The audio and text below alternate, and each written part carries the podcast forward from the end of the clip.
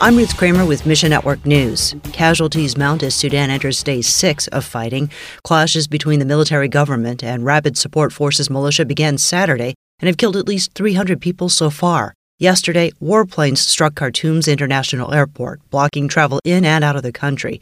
Reverend Toot, a believer working with Unfolding Word in Sudan, says believers are not immune from Sudan's woes. One of the people who are working even with us in Jesus film is captured by by the government, and we don't know where he's about now. So we are praying for that. A stray bullet killed another gospel worker, and one of the churches in Khartoum was torched. The government and the Islamists they want to burn the churches. They want to do atrocities in the midst of this chaos. This is what uh, what we are fearing, and we are praying that God will protect the church and His people. And it's been just over two months since quakes devastated both Turkey and Syria. In Syria, around 7,200 people were killed. People are still reeling, but the crisis doesn't top newsreels anymore. Samuel with Redemptive Stories encourages listeners who may have compassion fatigue to step into Syrian shoes. You've heard about the big two earthquakes that happened on the same day on February 6th.